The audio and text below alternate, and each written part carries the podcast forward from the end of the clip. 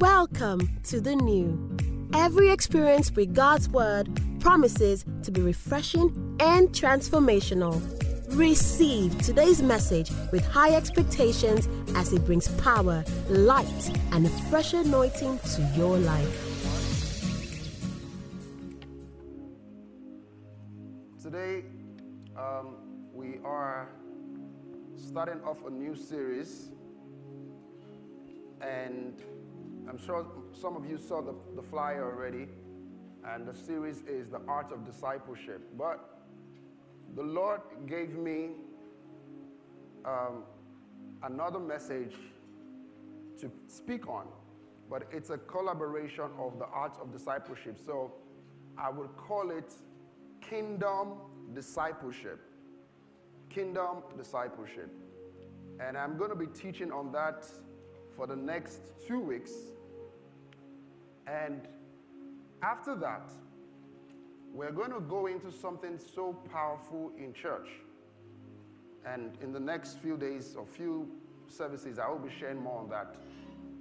And we're starting a series called Mercy, a mercy series. And I am, I am really looking forward to that because the Lord has showed me some very deep things that is going to happen when that series starts. Um, so, for the sake of today's service, I know that the theme earlier was um, uh, discipleship, the art of discipleship, but today you can call it kingdom discipleship. All right. If you have your writing materials with you, let me see your hands up. Um, church is not a classroom, as it were. Church is a place of encounter. And one of the things that I've realized about the patriarchs of old, the reason why we have the Bible and what we even call the Bible today is because of the documentation that certain men that were moved by the Spirit of the Lord were able to document their, you know, their words with the Lord and their, you know, the, their connections with Him. And that's why we have the Bible. One of the things that I see in our generation, which is fast missing, is that we do not document things because we believe that once we hear them, it stays. The Bible says that faith cometh by hearing and hearing by the word. If you were like me in your maybe secondary schools or when you're in the university, that every time you want to let something stay in your mind, you have to write it down. So I'll give an example. If I'm reading any course, on, when I'm reading, I always have to have a jotter by my side so that I can write down. And I realize that the more I write some of these things down, the more it stays with me. And so it's really a science in itself, and sometimes how our brain functions, that it's best to write things down. In fact, the Lord said to me one day that I wouldn't speak to you about deep things about your life if you are not going to write them down. Because God is not a waster of resources. Somebody say amen. God is not a waster of resources. So the Lord would always tell you deep things. I'm telling you. I'll give you an example. The Bible says in Habakkuk, it says, write the vision down, make it plain. Write the vision down, make it plain, so that they who see it might run with it. So if there is no writing down, there is no seeing. And if there's no seeing, there is no running. And so whenever you're coming to church, always come with a writing material. I mean, even if it's your phone, just ensure that you write something down. The day you need it, you'll be surprised. The day you need that information, that particular information. All right? So say after me, this is my Bible. Raise it. If the phone is okay, is anything. This is my Bible. I am what it says I am. I would be what it says I am. I have what it says I have. And I trust the word of the Lord. In Jesus' name, amen. Father, in the name of Jesus, we pray this moment that your word will come with simplicity, with accuracy, unhindered, uninterrupted by any satanic influence or demonic activity. We ask, oh God, that there would be illumination and revelation knowledge, that the eyes of our understanding will be enlightened, that our hearts will be flooded with so much light. I pray in the name of Jesus Christ that we would not only be hearers of the word, but the grace to do that which you have spoken to us this morning, we ask that is imparted into our spirit in the mighty name of Jesus Christ. And the church says aloud, Amen. Amen. Right, just before we get into the sermon, the Lord laid something in my heart this morning. I'm just going to do that very quickly. If you are here this morning and you're sick in any part of your body, don't stand up, don't rise up, don't just lift up your hands, everyone. I'm just going to pray, and everyone watching online. Father, in the name of Jesus Christ, I speak against the spirit of infirmity and I rebuke it right now in the name of Jesus Christ. Every sickness in your body, terminal, whatever it is it might be, whatever name it is called, they bow to the authority of Christ. So, in the name of Jesus, that is greater than every other name, I command that foul affliction be rebuked right now in the name of Jesus Christ, and I command it to go. In Jesus' mighty name, we pray. Amen and amen. One announcement um, the new Unilag is starting their services next week Sunday. Is it next week Sunday? Is that Sunday? All right. The new Unilag is starting their service next week Sunday, so let's celebrate that. Amen. So many of them haven't been here because of maybe parent, whatever it is, but they are starting next week Sunday. So you might not be seeing some of them again from next week Sunday. Amen. All right, let's pray. In the name of Jesus, we ask that the Lord would cause a great revival upon that land.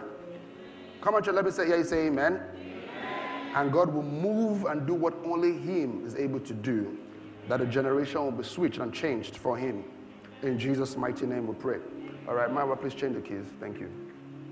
All right, let's get into the word this morning kingdom discipleship. Kingdom discipleship. Now, this morning, I am going to, I almost used the word, but let me take that back. I am going to, by the help of the Holy Tabula Rasa in psychology, which is a clean slate, whereby new things can be put in there. Because I'll tell you something that some of the things that you thought you knew, you might actually be, be mistaken. And so this morning, I am going to teach majorly on kingdom. And I'll touch a bit on discipleship. And the next week, Sunday, I would continue, and then I will teach on majorly discipleship. But for the sake of this morning, I would focus more on kingdom because the Lord said to me, when we brought out the flyer for the service, the Lord said to me that if you don't teach them about kingdom, they don't understand discipleship. Because the discipleship we're talking about, it must be from the product of understanding your kingdom. And so I said, okay, that's fine. Let's go on this journey of understanding kingdom. And so that we can then now be great disciples of this kingdom. So, is somebody ready to unlearn many things you thought you knew and learn the agenda and the specific wisdom of God to us at this time? If you are, let me see your hands up.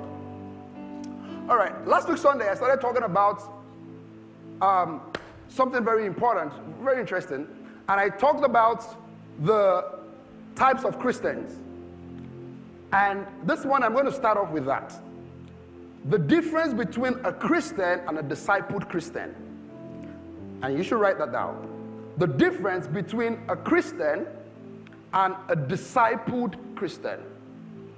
In the book of Matthew, chapter 28, if you read from verse 17 to verse 19, Jesus said, Go into the world and make disciples no, start, go to verse 18. Verse 18.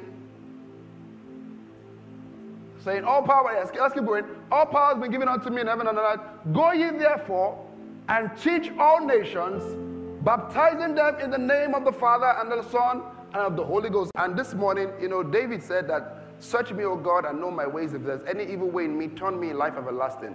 This morning, it's going to be a little bit of check and balance in your heart.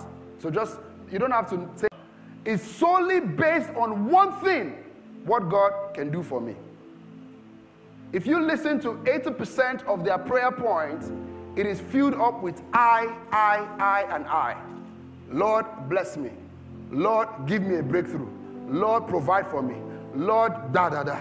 Lord, me, me, me. They don't want anything extra. In fact, they just want to come to church and go back home. They want to serve the Lord and go back home. They want to worship God and go back home. Nothing more, just nothing more. They know all the worship songs, and that's great. They know how to pray in the spirit, and that's great. They know how to fast, and that's great. They know how to do all the spiritual gymnastics or spiritual exercises that we participate in church, and that's great, but they don't want anything extra than that. Many of which they are always going from pillar to post looking for the next place they can get the next breakthrough. And so while they join every morning prayer that is currently going on in the whole world right now, they don't go on a personal devotion and they don't even know the Lord for themselves. You know why? Because the morning prayers that they are doing fit perfectly for their breakthrough and for their next level. Sorry, this morning I want to say very uncomfortable things, but be ready to receive it very well. Amen? Do you still love me? Well, I'm not really bothered as long as I preach the gospel of Christ. Amen. Aha. Uh-huh. Praise the Lord. So they're, they're okay listening to all morning prayers, and that's great. And the reason why they are going there in the first place is from what they can get. And so if you flip it to the other side and say, morning prayers is now teaching on discipleship. They're not really interested in that. They don't want this. They don't want to be schooled. They don't want to know. They just want daily breakthrough. They want more uh, Moses who would always stretch forth the rod that can part their Red Seas. But they don't want to be Joshua's. They are Israelites. They are part of Israel. They have the covenant of Israel. But they keep looking for Moses who will stretch the rod to them and part the Red Seas. And while that is great, David, Moses is anointed to do all of those things, which is fantastic. And we must celebrate the grace of God upon Moses. But God is saying, I need discipled men and women. People who are skilled and taught. People who can go to battles. Because it takes a Joshua and a Caleb to take over cities. God doesn't entrust his purpose on the whole of Israel. It's not like that. Go and check it, it's in the scripture. God doesn't entrust all of his agenda on Israel. He entrusts it on men and women who are willing to till the ground. Another thing you will see of these Christians, which is great, they want it light. You know what we call soft work? Soft work. Just soft. When it's fasting time, let's fast by early morning and break by 12. Or let us add small spice to it as we are doing it. The soft work is that I'm a Christian, oh, I'm born again, oh, but it's okay to say certain things or act in certain ways. They just want the gospel light. They don't want any, they don't want pressure with the gospel. This thing is not as deep as it is, they say. They don't want that's Christian. So when you come to church on a Sunday morning, as a rejoicing church like the new, when people are screaming and shouting and falling under the power and dancing the Holy Ghost, they feel like Kilo Shele, what's going what's uh, uh, I don't want this kind of a church that is too, they just want it simple. The kind of worship they want is like tea, you know, limiting worship. Oh Lord.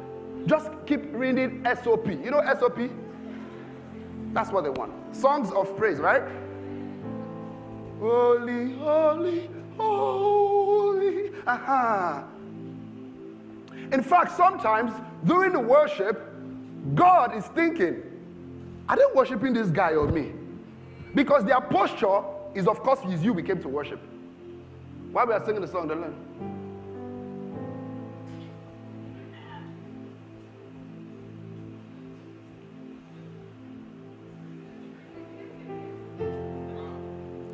If they want to take it to another level, you know they don't have respect for anybody. While service is going on, during worship, or while people are lost in God, they are picking up call. Bero, hello? Right there, no respect, nothing. In doing the service, hello, Bero. Oh boy, oh boy, stop that thing now, stop that thing. Ah, still Leicester City beats Chelsea yesterday. Ah.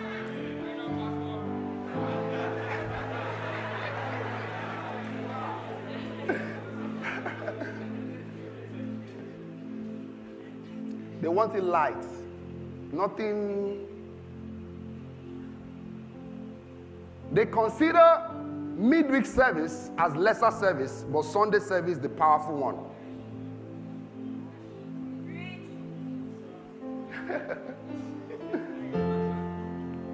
but Monday, Tuesday, Wednesday, Thursday, Friday, they go to work. Oh. They can't miss that one. But midweek service is lesser. The anointing on Sunday is more. You know why? Many of them come to church for gathering to say hello to somebody. Don't move today. Oh. Today is correctional service. Don't move. Oh. The way you came, as you sat down, that's how you should just sit all through the message. Oh. oh Sunday service is the one that they will get. Ha. Midweek service is. Uh... and so they're okay waking up by 5 a.m. to join all the prayer watch that is going on around the world, even the one the devil is doing. But no devotion. That's their devotion. Let me say something here. You cannot replace your personal devotion with any online prayer going on anywhere in the world by any man of God on earth. Are you hearing what I'm saying? Because you are behaving like Israelites just calling for manna, manna, manna, manna, manna, manna, manna, when you are supposed to be Moses. Manna, manna Christianity. Don't Manna, break me, break me through, break me through, next through, break. What is the problem? I will show you what the kingdom says today. I've never entered message. Oh.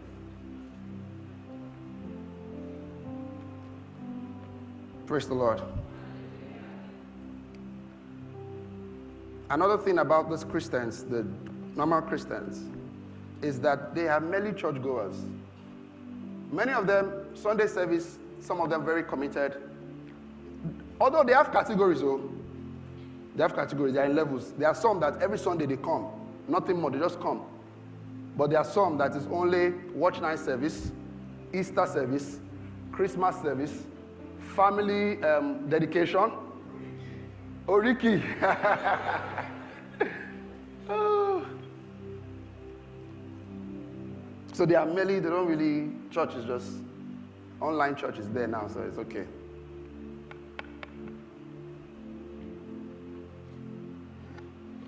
And so the Lord is always looking for who to use. Let me ask you a question, guys. think about it for a moment. If you own the earth, who would you use? Someone who is dedicated to your cause, or someone who partially comes to collect something from you and go? Who would you use? No, think about it. Let me say something to you all. That doctrine that they say God uses everybody is a lie. That's right. It's not in the kingdom. God doesn't use everybody. God uses the people who have opened up themselves for his work. God does not use everybody. See, you can be crying, we cry, Abba Father, hallowed be your. You can be singing it, oh. It does not mean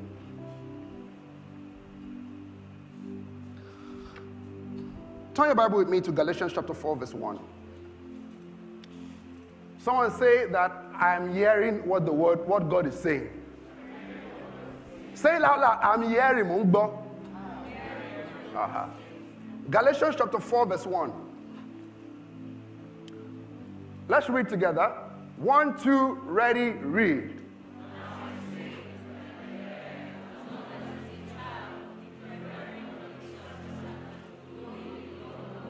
Next verse.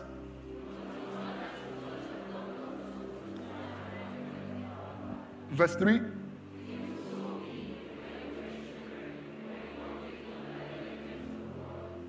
Next verse 4.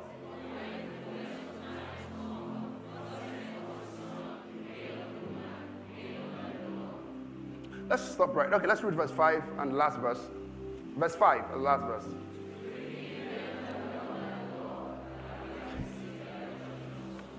All right, now I want to talk about I've differentiated Christians and a discipled Christians for you. And now I want to talk about one of the difference, which was now what I will use to build this message. The difference between a discipled Christian and a Christian is that one is always looking th- at things from the perspective of kingdom. while the other is always looking at things from the perspective of give me. One is looking at kingdom. That's their mindset. Kingdom, kingdom, kingdom, kingdom. When God blesses them with an idea, they know it's for kingdom. When God blesses them with a car, they know it's for kingdom. When God blesses them with new things, they know it's for kingdom. In fact, they live their life for kingdom cause, which means they are constantly, like I taught you last week Sunday, and if you didn't listen to the message last week Sunday, go back to it. They are constantly on Mount Moriah on a place of sacrifice and teaching. So they are more kingdom focused, kingdom agenda, kingdom perspective as against any other thing.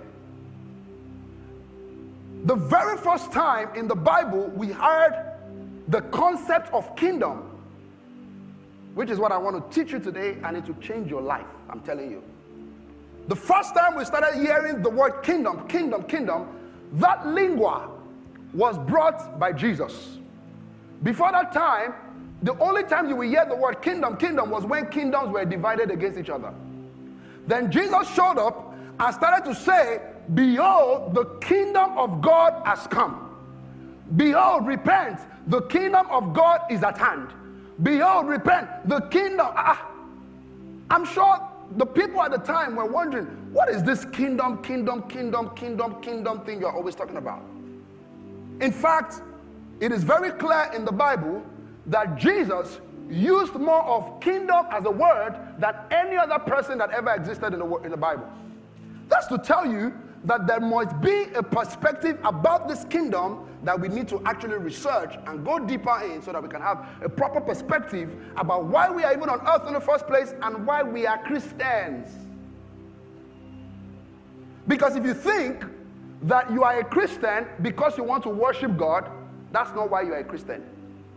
If you think God created us, because in my book of Bible story in your primary days or in secondary days, no, you should not be reading book of Bible story in secondary school. That they taught you that the reason why God created us was to worship Him. That's a blatant lie. Because the angels in heaven are worshiping Him. The 24 elders are bound before Him. What does He need man to worship Him for again? So there might be a higher perspective as to why we were created in the first place, which is what we want to dive into today. Glory be to God. So, if you read the scripture we just read now, that until the heir, as long as it's an heir, it still remains a servant until he's tutored and is mastered to mature to actually now take his rightful place as the heir. And so, what is the concept of the kingdom that Jesus kept on talking about? Open your Bible with me. Let's look at some of these things that Jesus said about the kingdom. Luke chapter 17, verse 20. Luke 17, verse 20. Luke 17, verse 20. I believe that if I was in times of Jesus, I would be very. Ah, and this one thing, this man has said kingdom. Do you know when Jesus was talking about how to pray? They came to him, they said, Teach us how to pray. What did he say? He taught them how to pray. Our Father, who art in heaven, hallowed be thy name. What? Thy kingdom come. Ah, so, what is this kingdom, this kingdom, this kingdom, this man is always talking about? Behold, the kingdom of heaven is at hand. Behold, the kingdom of God has come upon you. What is this eh, kingdom that is always talking about? That's what we want to share right now. Now, in Luke chapter 17, verse 20, the Bible says, And when he had demanded of the Pharisees when the kingdom of God should come, he answered them and said, The kingdom of God cometh not with observation. Let's go to verse 21. Neither shall you say, Lo here or lo there, for behold, the kingdom of God is where? Is where? Is where? Is where? See, today, just forget everything you have ever learned about kingdom because the word of God will mesmerize us this morning. Where is this kingdom? Come on, everyone, let's say that right now. Where is this kingdom? Where is the kingdom? Outside of you? Is the kingdom coming? Come on, church. Is the kingdom coming? Where is the kingdom? The kingdom is within us. All right, that's great. Turn your Bible with me to Matthew chapter 3, verse 2. Matthew chapter 3, verse 2. And ye say, and saying, Repent ye, for the kingdom of heaven is at hand. When you hear the word is at hand, it means it's present, right? Come on, yes or no? Yes or no? All right. So, where is the kingdom? Within you. Where is the kingdom? Within you. In what location is the kingdom? The kingdom is present. Which you are the kingdom. Don't worry. You get it. I'm going with somewhere. Now, what is the definition of a kingdom? The English definition of a kingdom means a country, a territory, a state ruled by a king. I'm to take it again. A country, a territory, a state ruled by a king. Another one definition here says a spiritual reign or influence. Underline word influence because we're going to use more of that word in the coming in some of the things I'm going to be talking about in a moment. Influence of a king. Now, a kingdom, any kingdom, is made up of a culture. And I'll break this down for you. So follow me now. We have what we call the Yoruba kingdom, yes or no? Come on, church, yes or no? I want the feedback so that way I know that you're following me. You know, sometimes we're too in a hurry to get to the end. Just let's let's build together. Come on, let's build together. How many of you know the Yoruba kingdom? Right? Yoruba has a kingdom, yes or no? Igbo has a kingdom, yes or no? The Hausa has a kingdom, yes or no? Now, one of the things to note about every kingdom is that a kingdom is made up of a culture. And in the culture of that kingdom consists of five things. Number one, every culture must have its value. Write it down. Every culture must have its value. Every culture, number two, must have its belief. I'm going to teach you some very powerful things. Every culture must have its belief. Number three, every culture must have its constitution by which they operate in. Constitution. Number four, every culture must have its dressing, how they dress. All right, uh, media, show me the Yoruba kingdom. I just sent you the Yoruba one. All right, so if you if you see this, right, this is a king because remember what we said about the definition of a kingdom that a kingdom, guys, just follow me closely this morning, that a kingdom is made up of a state or a state, a territory, a country ruled by a king. Now remember that we said that in each kingdom has a culture. And in the culture consists of these four things we just talked about the dressing, the value, the belief, and the constitution. Right? Now, so if you look at this man right here, he's clearly the king of the Yoruba kingdom. At least this is the picture we got. The king of the Yoruba kingdom. Now, if you look at his dressing, you tell that this is a Yoruba like dressing. Now, show me the other picture of the Yoruba people that I, I shared with you. Show that. I want to use this to explain it. All right. You see the Yoruba culture. You see how they dance. You see how they dress. You see their, what they call this cap? Abetiaja, right? You won't see that in um, any other kingdom because the king has a culture in his kingdom. Eh. Oh, I don't want to go ahead of myself.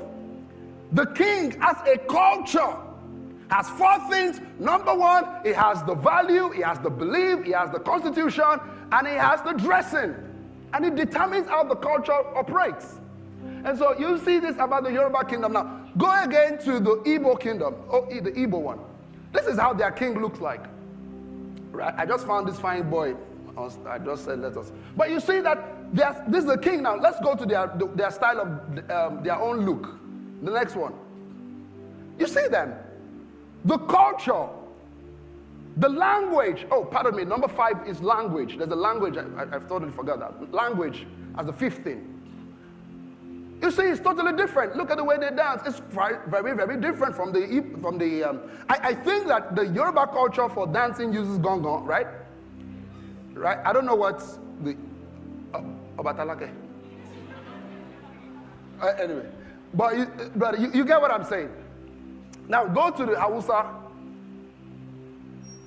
I like this royal look. Now this is like the Hausa, the emir, right? But you see that the, the way of dressing, the culture, the Igbo culture is different from the Yoruba culture, yes or no? If you go to a Yoruba family and you enter into your father's house and you say, Daddy, morning, dad, daddy, good morning, pops. What will your, your Yoruba family, what will your father say to you? Abi?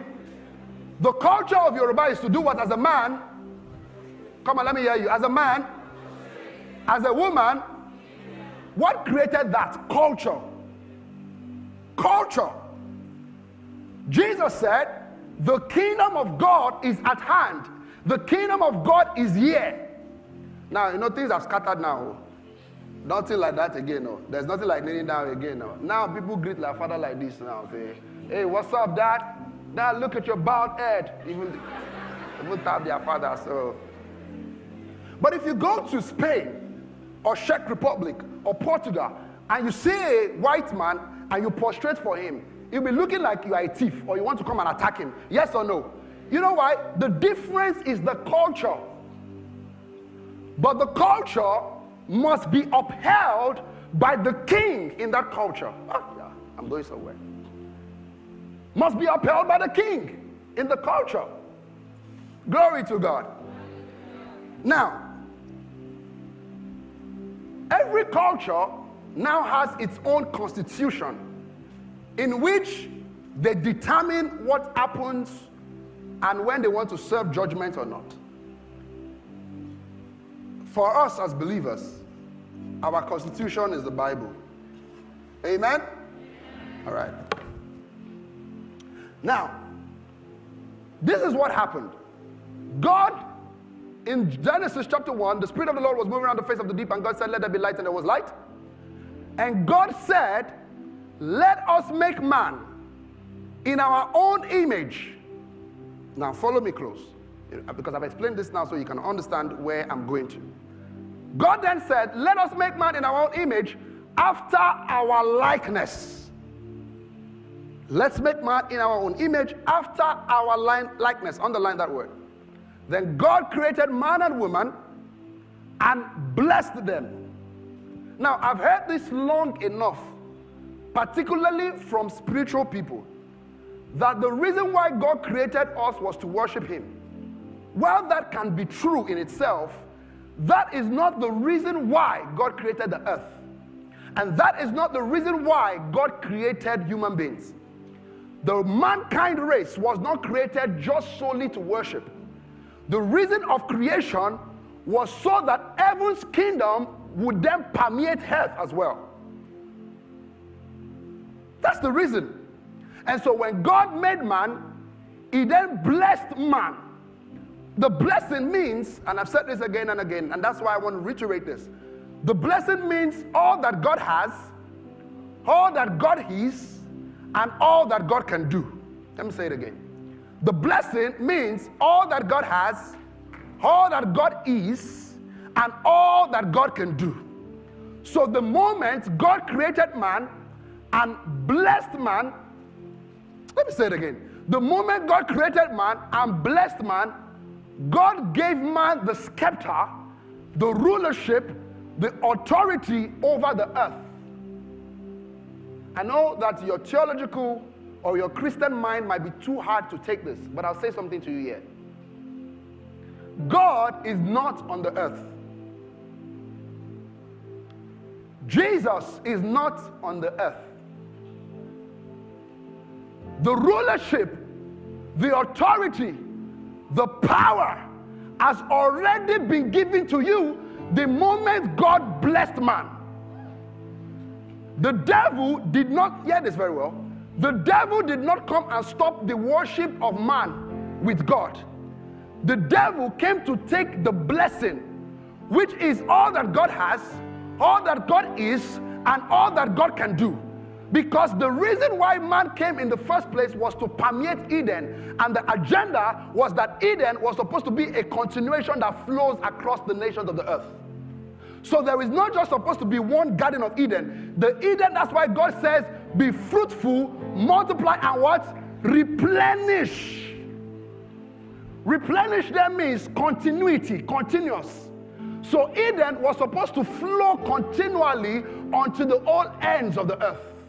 That is why when the devil came and, and, and stopped that agenda, man had to leave Eden because they, do, they no longer had the power and the, the, the, the blessing for the continuity of Eden. That was what the devil was after. That was what he was after. Is somebody following me? Am I losing anyone? Am I losing anyone? Is everyone following me? All right, so let's keep going.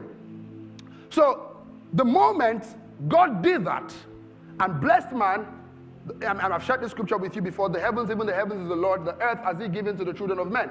So, God gave the power and the authority and the rulership of the kingdom on the earth to man already. It's with man already. Now, let me share with you four purposes of the earth. Why, when God gave me this, it just blew my mind. Why was the earth created and what's God's purpose on the earth? Because until, I, until you understand this kingdom thing we're talking about, you will never understand discipleship. What's God's purpose on the earth? Number one, to extend his kingdom and influence on the earth. This kingdom means to extend his culture. You know, we were talking about culture before when we talked about kingdom. This kingdom means to extend his culture. In that culture, it talks about the value, it talks about the belief, it talks about the language, it talks about the dressing, it talks about the constitution. So, those five things were supposed to be extended on the earth. That's why God created the earth to extend his kingdom and his influence on the earth. This is why Jesus kept on saying, Behold, the kingdom of God has come. Is somebody following me? Behold, the kingdom of God has come. Number two, now open your Bible to John chapter 18, verse 36. John chapter 18, verse 36. Don't worry, this is Bible school this morning, so John 18, 36. And Jesus answered, My kingdom is not in thy word. If my kingdom were of this world, then would my servant fight, that I should not be delivered to the Jews. But now is my kingdom not from here. So the kingdom, which means, and I'm going to explain that to you in a moment now, and you'll get it. The kingdom agenda is God saying, I want to permeate the earth with heaven so that the whole earth will be filled with the glory of what is in heaven. And that's why the earth was created in the first place. Now, the next thing is number two, God's purpose for the earth to administrate the earth's colony through his son. You will get it at this point now. Now, don't write, just watch me here. The word colony means, let me, let me use this to explain it so that you can understand it better. Nigeria was colonized by who? British, Britain. And so, in the concept of colony, what is done is this a nation that is like an imperial nation, which is bigger, which is better, has more influence, would go in and colonize a smaller nation. When they go in and colonize a smaller nation, what they would do is that they would bring in their culture, they would bring in their value, they would bring in their language, they will bring in their dressing, they will bring in their constitution, and when they bring it in, they will colonize that nation. Once they colonize that nation, that nation is now subjected to their rulership. That nation is now subjected to their oppression. That nation is now subjected to how they act and what they do. This is why um, London or Britain came to Nigeria and colonized Nigeria. Our lingua franca was never English. It was because the white people from UK came and colonized us. That's why we speak English. There are countries like Angola who countries like Portugal colonized them. What did they start speaking? Portuguese. So, what God was looking for is how He would colonize the earth. Now, hear this. It takes a man that must come to the place or the location that they want to colonize in order for colony to happen. I'll give an example. Lord Lugard, a governor, had to come to Nigeria. Yes or no? So the moment that came there, the king, hear this, the king himself or the queen of England doesn't necessarily need to come by herself. The moment a representative, I want you to be interpreting what I'm saying. No? The moment a representative is sent down, the representative comes.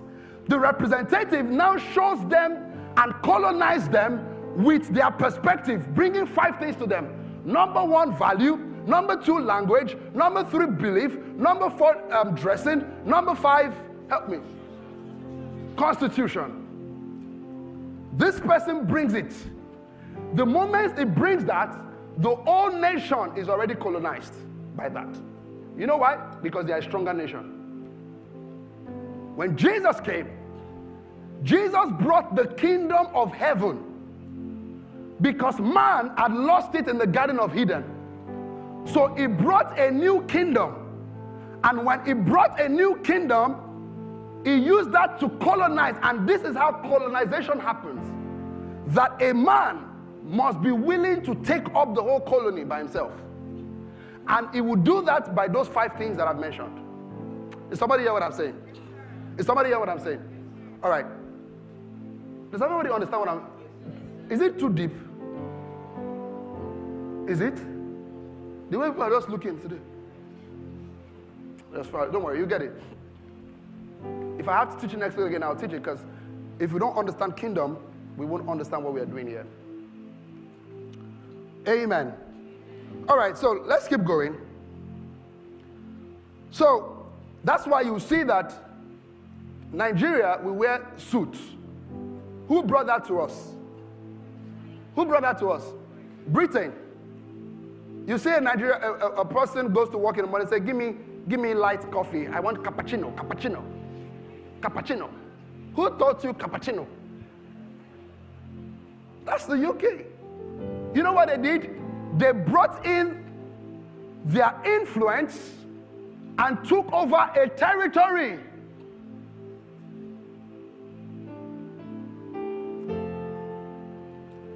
Now, follow me. Number three. God wants to ordain mankind as his kingdom representative on the earth. God wants to ordain mankind as his kingdom representative on the earth. So, watch this, everyone. Now, there is the kingdom of heaven. Now, God wants to colonize the whole earth. And in order for him to colonize the earth, he needs man for that colonization to happen. And what does colonization mean? It means bringing a higher influence onto a lower influence. And so the way God wants this to be done is that He looks at the kingdom of heaven and the glory of heaven, and He wants that to be shown on the earth. And the only way that can happen is with man, and that's with you. So that when we come here, we then present those five things once we do that, we can change the nations with those five things. I'm going somewhere. Number four, God wants that whatever is obtainable in heaven must be obtainable on the earth. Whatever is, whatever obtainable in heaven must be obtainable on the earth. So, this is what has happened here. Adam and Eve lost the battle, and God then called man, and God, Adam and Eve lost the battle, and then Jesus came. When Jesus came, he came as a representative, just like what we have in the old times, in the days of colonies, like a governor.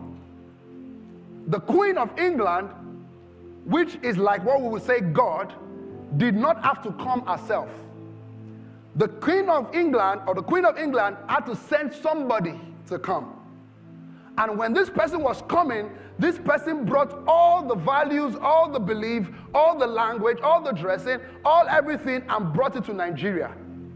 But there is a command control center in the UK. That command control center, whatever is done in the UK must be copyrighted on here. The same way, God is in heaven. There is a kingdom in heaven that that kingdom must permeate the earth.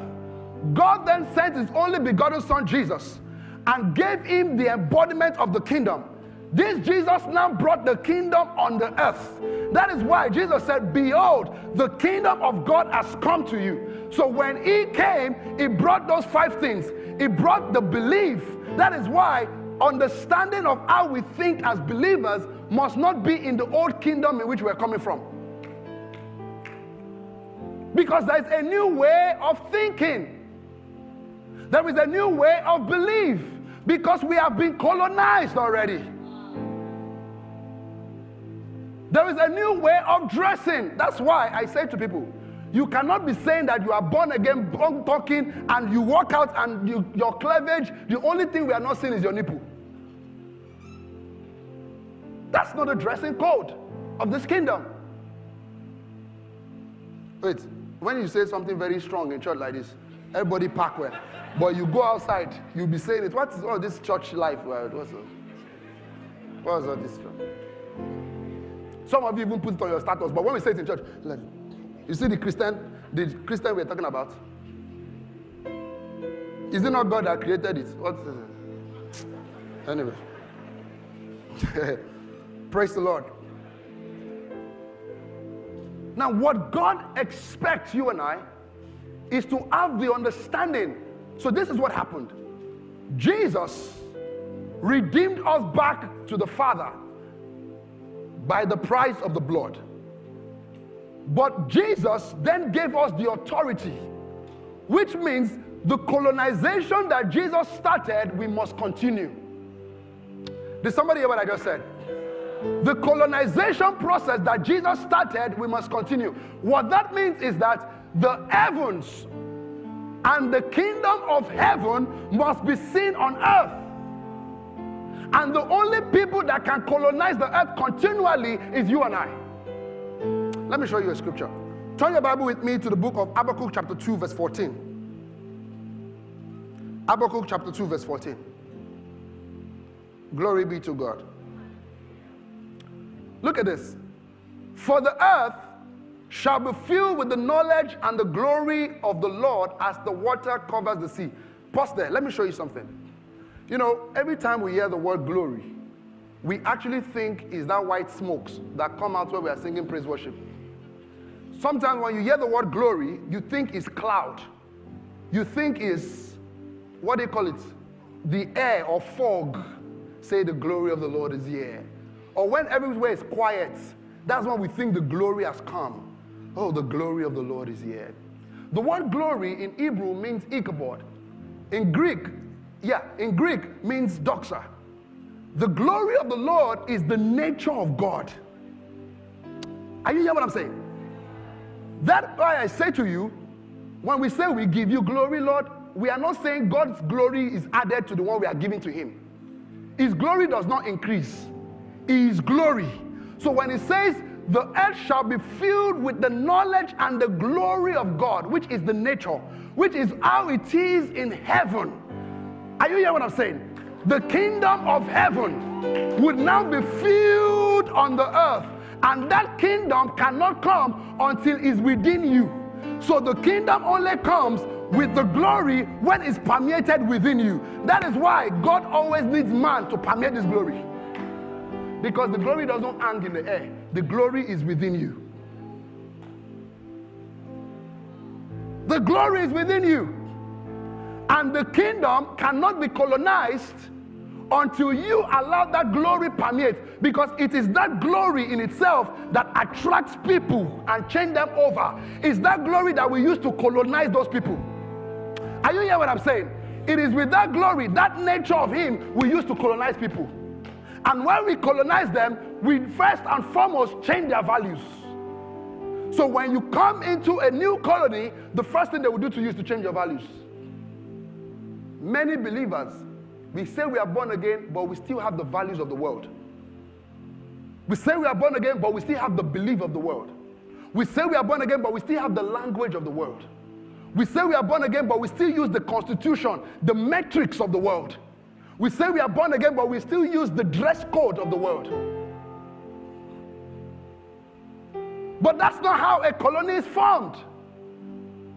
So, what God is looking for is how, with the glory and the kingdom of heaven, permeates the earth. This is why Adam was made in the first place. And the work is a continuation. Jesus started it, but guess what? Jesus did not finish it. You want to know who is the person who is going to finish the work? It's you and I. And how? It's the Holy Ghost. Let me show you something I wrote here. Jesus redeemed us with the blood. We became kings and priests with that. The Holy Spirit is the influence, the Holy Spirit is the converter. Then, man, we are what I call the diplomatic center of heaven. You know what it means to be a diplomat? It means you have dual citizenship. You belong to one nation and you belong to another nation. But you uphold the standards of the nation you are representing. So we are from heaven, the commonwealth of Zion, but we are on the earth. We must hold the standard of the kingdom to ensure that as it is in heaven, so shall it be on the earth. This is why Jesus said, they came to Jesus, teach us how to pray. He said, No problem. Our Father who art in heaven, hallowed be thy name, thy kingdom come. Give us this day our daily bread. Um, and ah, wait, oh. let's say, let's say, uh, Pastor has forgotten our Father. Let's say it again. Our Father who art in heaven, hallowed be thy name, thy kingdom come. Fantastic. Did you see what Jesus said there? Jesus said, Thy what will be done on earth as well as how? Let me tell you something. The people who are true disciples, their prayer is not give me, give me. Their prayer is thy will be done on earth as how? As it is in heaven. That is the concept of the kingdom. The work we are doing here is colonization. The work we are here on earth to do is colonization, which is add them more to us. Add them more to us. Add them more to us. Add them more to us. That's why Jesus said, Those who are against me, you can't say you are for me and be against me. Because our work is to keep adding them. And when we add them, we disciple them. How do we disciple them? We now begin to change their values, we begin to change their beliefs, we change their constitution, we now give them a higher realm as it is in heaven. Does somebody understand what I just said? That's the concept of the kingdom. Why did God make you? Don't ever say again to worship Him. That's rubbish. That's not why you were made. You were made as a governor from heaven, like Lord Lugard, that was sent to a jurisdiction to colonize. But what has happened is that you have left heaven kingdom as Lord Lugard. You have come to the earth and you have now become of the same value and the same system you ought to change. The Queen of England is in, London looking and saying, This is not Lord Lugard. You that are supposed to bring um, dressing for them. You're supposed to show them how we wear our suits. You're supposed to show them how we speak Britico English. You're supposed to show them how we drink tea. You are now the one dressing like them. You have failed the mission. And a man who fails the mission, they call you back from the diplomatic center back to your nation. I'm saying very deep things here. Can somebody hear what I'm saying? They call you back because your work was to go and spread this thing around that nation. That's your work. That's why you are on earth. You are on earth for the kingdom. This is why Jesus said, The kingdom of God is within you. So when it's within you, that's why I said the nature the glory is God's nature with who He is. So when God says, I will fill the earth with the glory, he's not talking about crowd or cloud or skies or all those smokes. He's talking about my nature. And there is no way God will fill the earth with his nature until he uses a man to permeate it. Until he uses a man to permeate it. This is how we colonize the earth. This is why we are on earth. That's why Jesus said, The kingdom of God has come. The kingdom of God has come. The kingdom of God has come. The kingdom of God has come. I'll tell you something. When the British Empire came to Nigeria, they didn't only change how we see things, how we think, they brought the totality. Do you know it's until some years later, uh, I mean, maybe like maybe 70 or 100 years, da, da, da, when car came to Nigeria, do you know we're using the left-hand drive? Yes or no? Yeah. Until we got independence, that was when we're free from them. But the Lord's plan is not for the earth to gain independence. The earth is already gaining independence. That is why the new, I'm saying very deep things, so that is why the new structure, the new things, that's why somebody will say it's okay for South Africa can wake up one morning and say a man can decide to marry three men. At the same time, the earth is gaining independence. But the people who ought to colonize the earth, they are putting their fingers like this looking. And you say, I'm only to collect, collect breakthrough, breakthrough, breakthrough. You, governor. You, governor. That's why Jesus said, This is how you pray. Don't run about by these Gentiles, what the Gentiles seek. Say, Seek ye first the kingdom. All these other things will be added to you. What are you talking about? All these things are run up and down. The kingdom. Ah, let me tell you something. When a governor is coming from Britain, who is coming to colonize, they bring with him resources. Not just resources, it comes with back arsenals. They come with fighting power. So that when they come, they take over. That's how they take over this thing. That's the kingdom. So when they take over the land, they come with full force. Don't forget that Queen of England is seated there. She's not coming home. God is not coming. are you hearing what I'm saying? Jesus is not coming. All authority has been given. Didn't you read the scripture? He said, All authority has been given to you in heaven and where?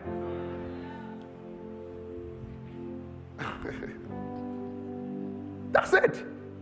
God is not coming from anywhere. Jesus is not coming from anywhere. You have been given this thing. So the Queen of England is cool, seated where she is.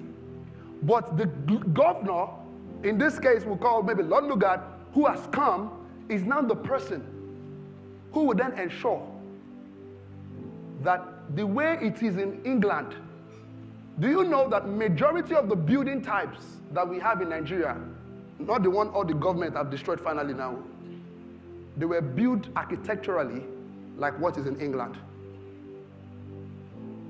Even to our types of food, some of the food we eat, it's colonization that made us eat those food. Why are you speaking English? English is not our primary language. Colonization. So when Jesus came, Jesus brought colonization. That's what Jesus came to do. But colonization could not happen with man until he redeemed us back to the Father. That is why the price of colonization was his blood. Did you hear what I said to you? The price of colonization was his blood. So when he shed that blood, that's why when he died and rose, he said the work has not finished. So he gathered his disciples together and discipled them, which is what we're going to go to next week. And he said to them, Wait, oh, go and tarry ye in Jerusalem and wait for the promise of the Spirit. He had already told them about Eros, which is the Holy Ghost. He said, I'm going to send you a comforter. So that the continual work of colonization must continue with you. So they went there and tarried here in Jerusalem waiting for the promise of the Spirit. When the Holy Ghost came, listen, the Holy Ghost is the central processing unit of the Godhead.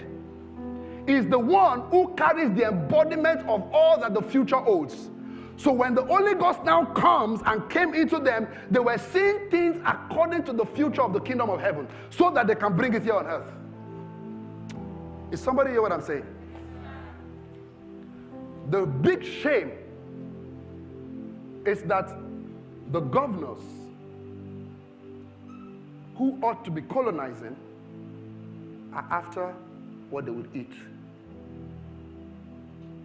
the heart of the Father is bleeding in heaven. Say, this is not why I created man in the first place. This is not, this is, if, if, if, if all you are doing with your life is just look for what to eat, what to wear, what to do, that's the Bible says, this is what the Gentiles seek after. This is what the Gentiles seek after.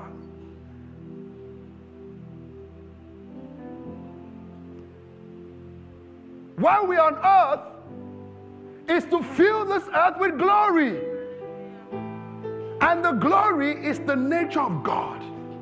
And that's why I say when we talk about Zoe, the life of God, we are not just talking about Zoe from the perspective of the healing power of God. We are talking about Zoe in art and entertainment. We are talking about Zoe in fashion. We are talking about Zoe in business. We are talking about Zoe in government. That this nature and this life of God can permeate these areas. So that colonization can happen. That's the concept of the kingdom. This is why you are on earth. This is why you are here. You are not here for any other thing but that. When Jesus was going, and I told disciples, Go and make me disciples. What are these disciples supposed to do? To just meet a magician? No. To take their portion in the colonization. To take their portion. Open your eyes in the spirit realm and look at your portion. Are you tending to it? Are you colonized it? Why did you have that job? You are in that job so that you can what? Colonize. They can see the nature of God in the job. They can see the, the, the beauty of the Godhead in the job. That's why you are there. Why are you in the church? Why are you in the new? So that colonization can happen. Why are you in the location you are living? Colonize. Many of you are in the place, no colonization going on. But your greatest prayer point is God, give me car. You don't have to be a Christian to drive a car. Pagan living, Gentile living. That's not the higher life. The fullness of the Godhead poured himself into you. Christ died, paid the price of colonization, his blood. And all authority, all power has been given unto you in heaven and on earth. Gave you that power. Say, take the scepter of my authority. When you go on the earth, anywhere you go, they respect you. You know, when the king of England, see, do you know, understand something? If the Oba of Lagos wants to come to the new, for example, if he sends his scepter, is a sign that is here. God now said, Let us make man in our own image. We will not send scepters, we will send ourselves. We will send ourselves. Breathe his life into you. The word blessing means all that God has, all that all that God is, and all that God can do. He now poured himself into you. He now said, Now take Eden. That is Eden over there. Go and colonize Eden. Many of us abuse Adam and Eve every time in our Bible when we read them. But many of us are keep having Adam and Eve moments in our life. How do I know? You are discussing with Lucifer. You are discussing with the enemy. He's dictating your identity for you. And some people have left the garden of colonization. They are already behaving as though they were outside from the colony. This is why you see a believer will say, well, it's not really bad. I understand when people say, um, you know, um, all these things, but is it really bad to actually like a girl and two guys, you know, marry each other? Is it really, well, can you see that we that ought to be colonizing, we are being colonized? And the believers, that's why Jesus said, Oh, I've seen this evil. This is it, that in this world, the children of men are wiser than the children of the world. Jesus himself said, You ought to be as wise as a serpent and as gentle as a dove. That word there, he was talking about infiltration. You must understand the dimension, how to infiltrate.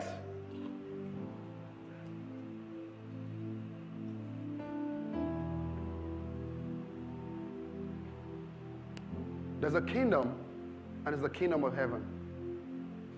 And that kingdom is on the earth in you. But many of us, we've locked up that kingdom within us. And the colony and the nations we have been given to colonize has remained the same. The language hasn't changed, their value hasn't changed, their belief hasn't changed. This is the concept of integrity that when you become that governor in the next 10 years, you know that as you enter that place, you came in with the glory of heaven, which is the nature of heaven, to permeate it in that sector so that they can see as it is in heaven.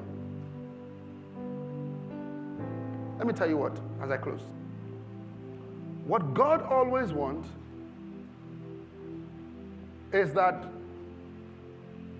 as it is in heaven, so shall it be on the earth. There's a song I love so much, it's Hugh song.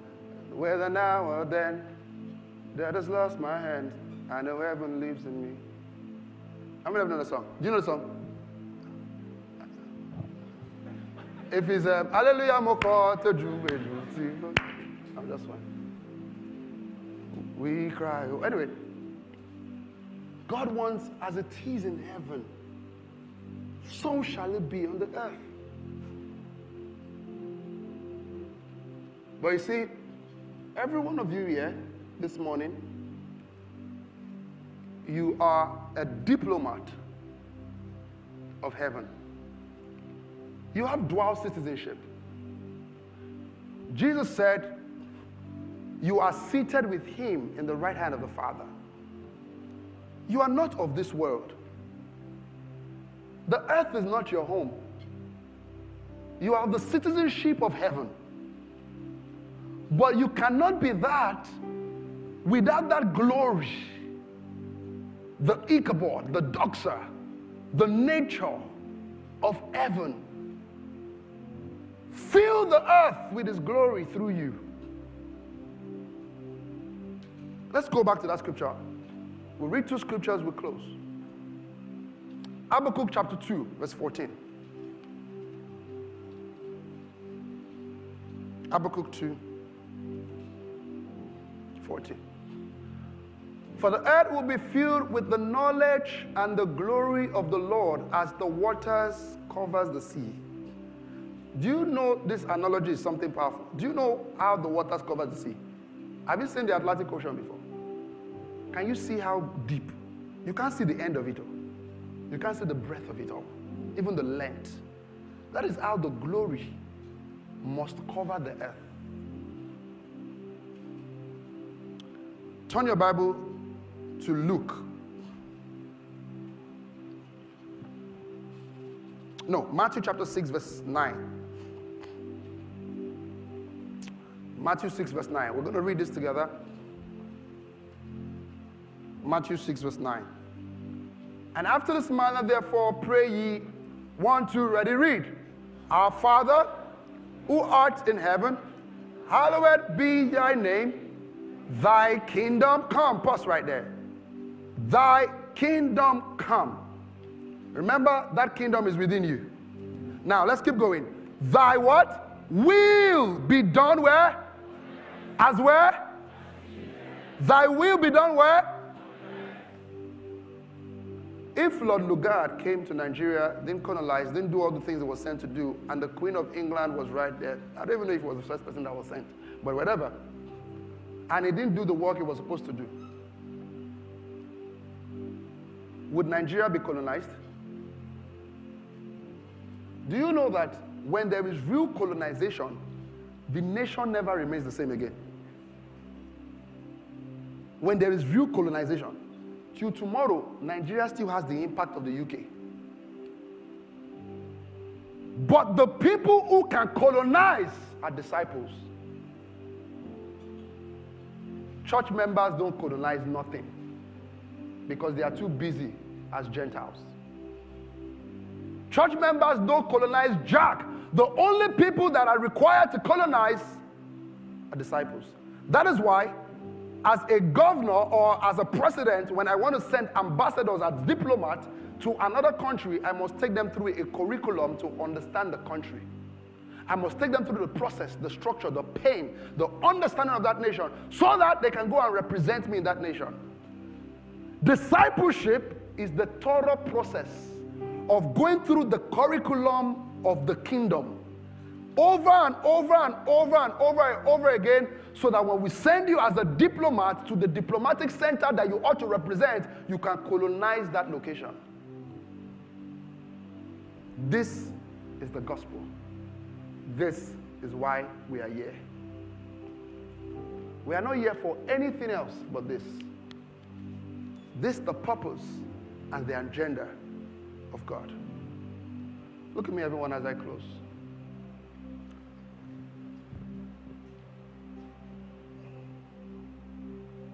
Thank you, Lord.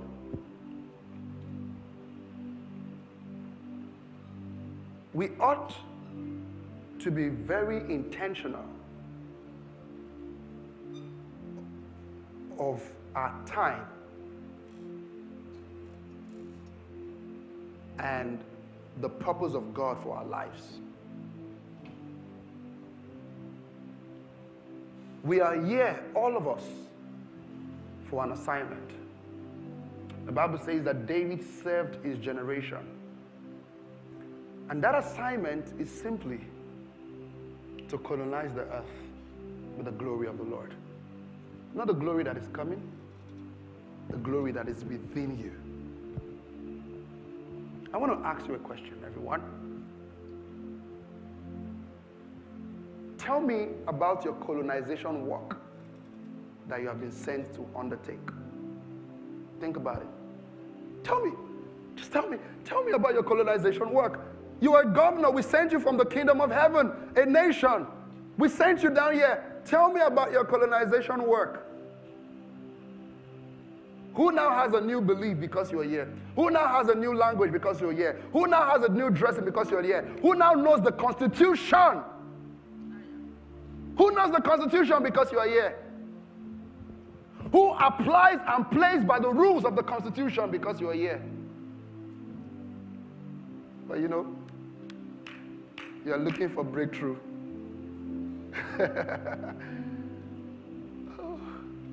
The Bible says in the book of Haggai, chapter 2, verse 9, God said, The silver is mine, the gold is mine. You are running and looking for breakthrough from the person who sent you to the constitution. Do you see Jesus?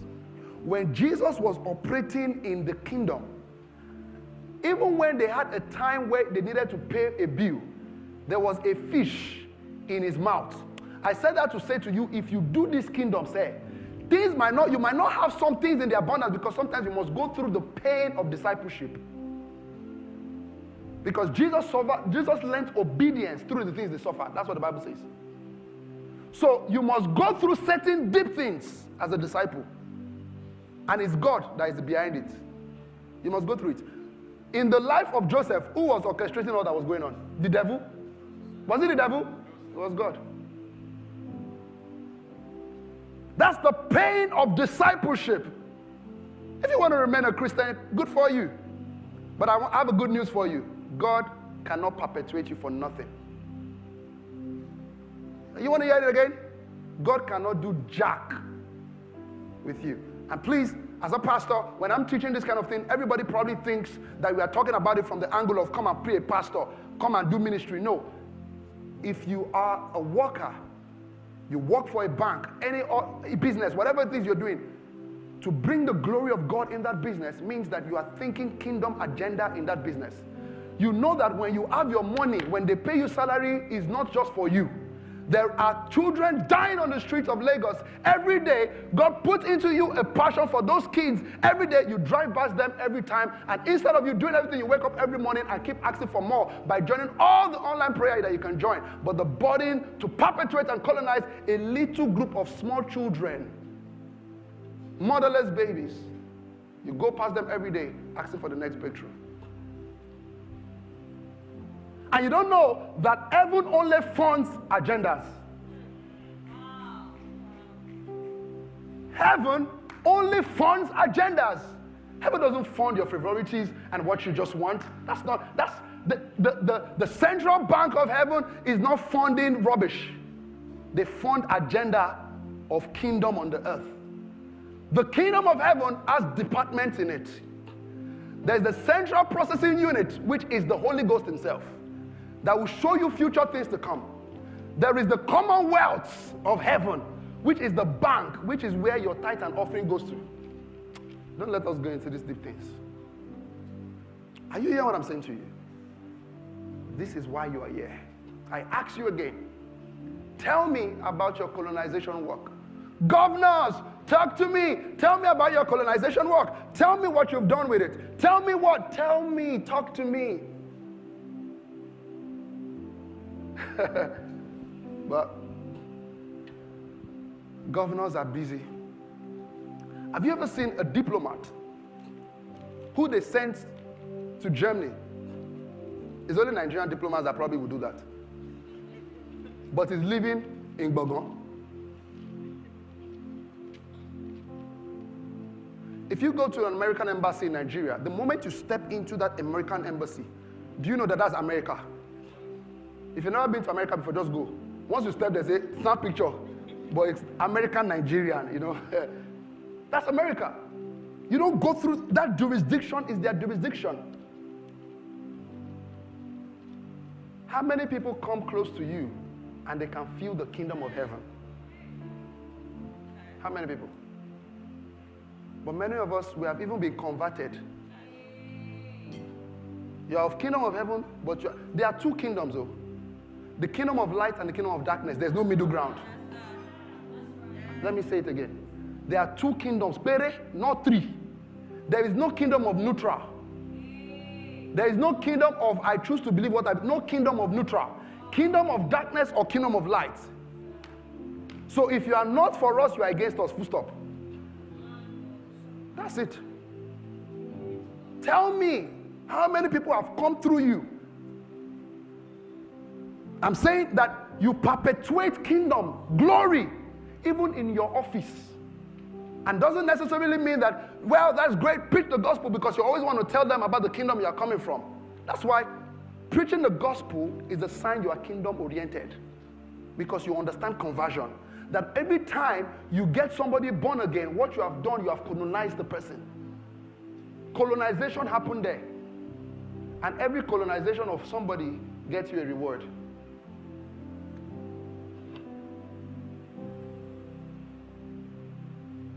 So, guys, from today, change your perspective. All these things that Gentiles seek after. See, I hope you know that God's hand is not too short to bless you. The list of God's thoughts is just, just be kingdom oriented. Be kingdom oriented. You know that when you give to the poor, it's kingdom orientation. You know that when you sow even in your church, it's kingdom orientation. You know that when you help the least of the second brother, who was more kingdom oriented? You know the, the story of the um, the, the, the Samaritan, uh, is it Samaritan? The Good Samaritan, yes? The Levites, all those people passed away. They went past him. A Good Samaritan saw him and took him up. Who was more kingdom oriented? Who was more kingdom oriented? It means that you can be coming to church, you can be a Levite, you can be a priest, but no kingdom mind. You can be a priest. You can be going to church. It Was it not? Are they not. Levites? Are they not from the household of priesthood? They were. It was probably coming from church, but no kingdom mind. Jesus said, "Oh, look at this one. You think you you think what pleases God is just you coming to church. He doesn't move by that. What gets his attention is what is the colonization work you are doing, my friend. How many people have you converted for this work? So the reason why the Holy Ghost came, hear me, oh, Hear me, sir. The reason why the Holy Ghost came, you want to hear the reason? I will tell you. The reason why the Holy Ghost came was so that Jesus will not be the only one colonizing. Because the work is too much, it's to the ends of the earth. Jesus alone cannot colonize because Jesus was limited as a man. He gets tired, he gets weary, he can't walk everywhere. So Jesus had to go after he has taught them the syllabus of conversion That is what the Gospels are Matthew, Mark, Luke, and John. That's the syllabus of conversion. After he has taught them that syllabus, uh, look at what Jesus did. When his disciples came, was going to be with the Lord, he called them together, and the word Bible says, Act 1 3, he started to teach them things pertaining to the kingdom. After he taught them, he went, he said, I will send the Holy Ghost so that the Holy Ghost, that is the central processing unit of heaven, can now be on you and in you individually. So that if Jesus goes to a place and you go to a place, it will be as though it was Jesus that got there. Because Jesus in himself cannot do everything. That's why you are here. That's why you are born again. You are not born again to count censor. You are not a church member to count numbers. You are not a born again member or born again Christian to say you are a member of a church. That's not why you are a Christian, sir. That's not why you are a Christian. You are not a, Christian just for convention. Any convention that is going on, you are there. Anyone that is just, you are there. Any online prayer that starts, you are there. Any just to collect, just to chop palliative. Look at this palliative generation. We do palliative inside kingdom too. Eh, just to look at the freebies, just palliative life, just chop it, chop it, collect everything. And the work you have been sent, you have left it to. The colonization was governor governor, around with glory, with honor. Uh-uh. Ancient words. Lift your hands, let's pray. Ever true. Changing me and changing you. We have come with open arms. Oh, let the ancient words in part. Ancient words.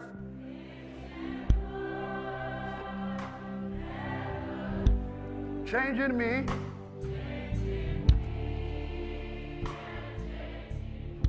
We have come, we have.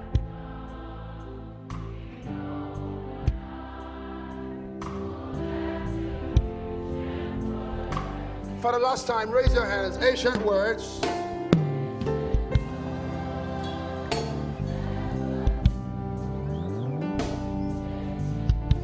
Yes, Lord. We have come.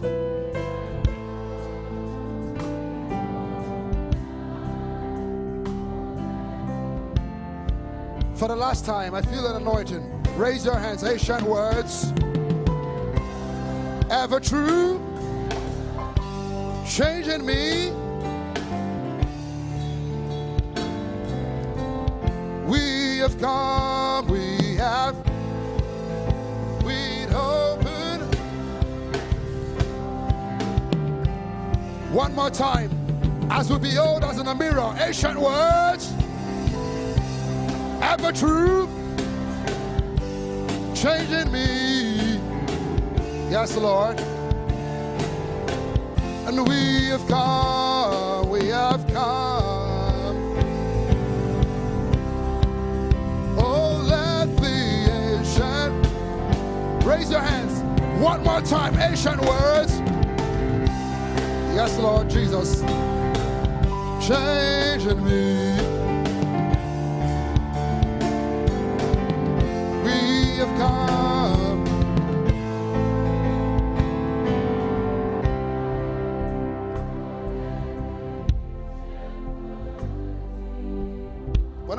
Song, but the song just dropped in my heart. I just want to leave that song with you. I think Dulce sang it during the next conference, and it just really blessed me. That was the first time I heard it. Um, something about I'm open to, to me what you want. Um, here I am in your presence. You know, it's do to me what you want. That song is so powerful. It's a song of consecration. I'm open before you, Lord. Do to me what you want. Because this is the place and this is the place of encounter. Do to me what you want. This is, this is the place of encounter. Do to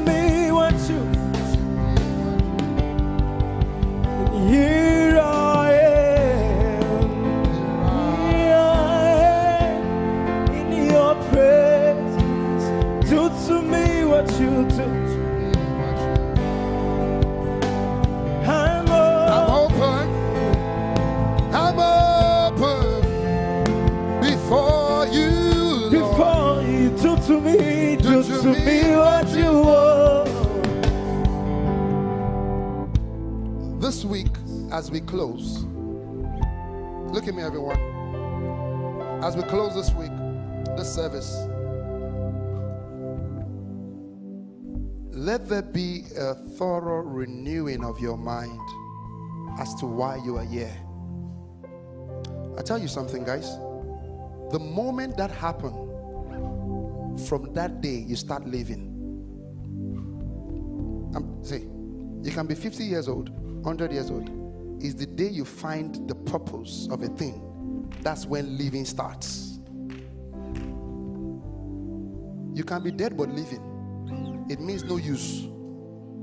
No use. No use. But you don't determine your use because it's the manufacturer of the product that determines the use. The microphone doesn't determine how it uses itself. The manufacturer, God, determined the use. God determined, predestined your use. Before the foundation of the earth, He knew you, called you as a prophet to the nations. The prophet to the nation doesn't mean a speaker, somebody's preaching. Take discipleship important in this season. Take bringing people to Christ, souls, harvest of souls as important. Bringing people to church, important. Helping the needy around you, important. At that moment, you start living. May the Lord bless you and keep you. In Jesus' name.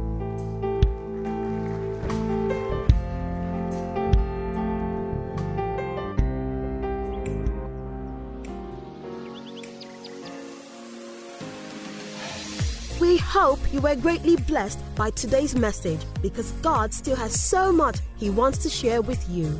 So stay connected every week to experience uplifting and life changing moments in His presence.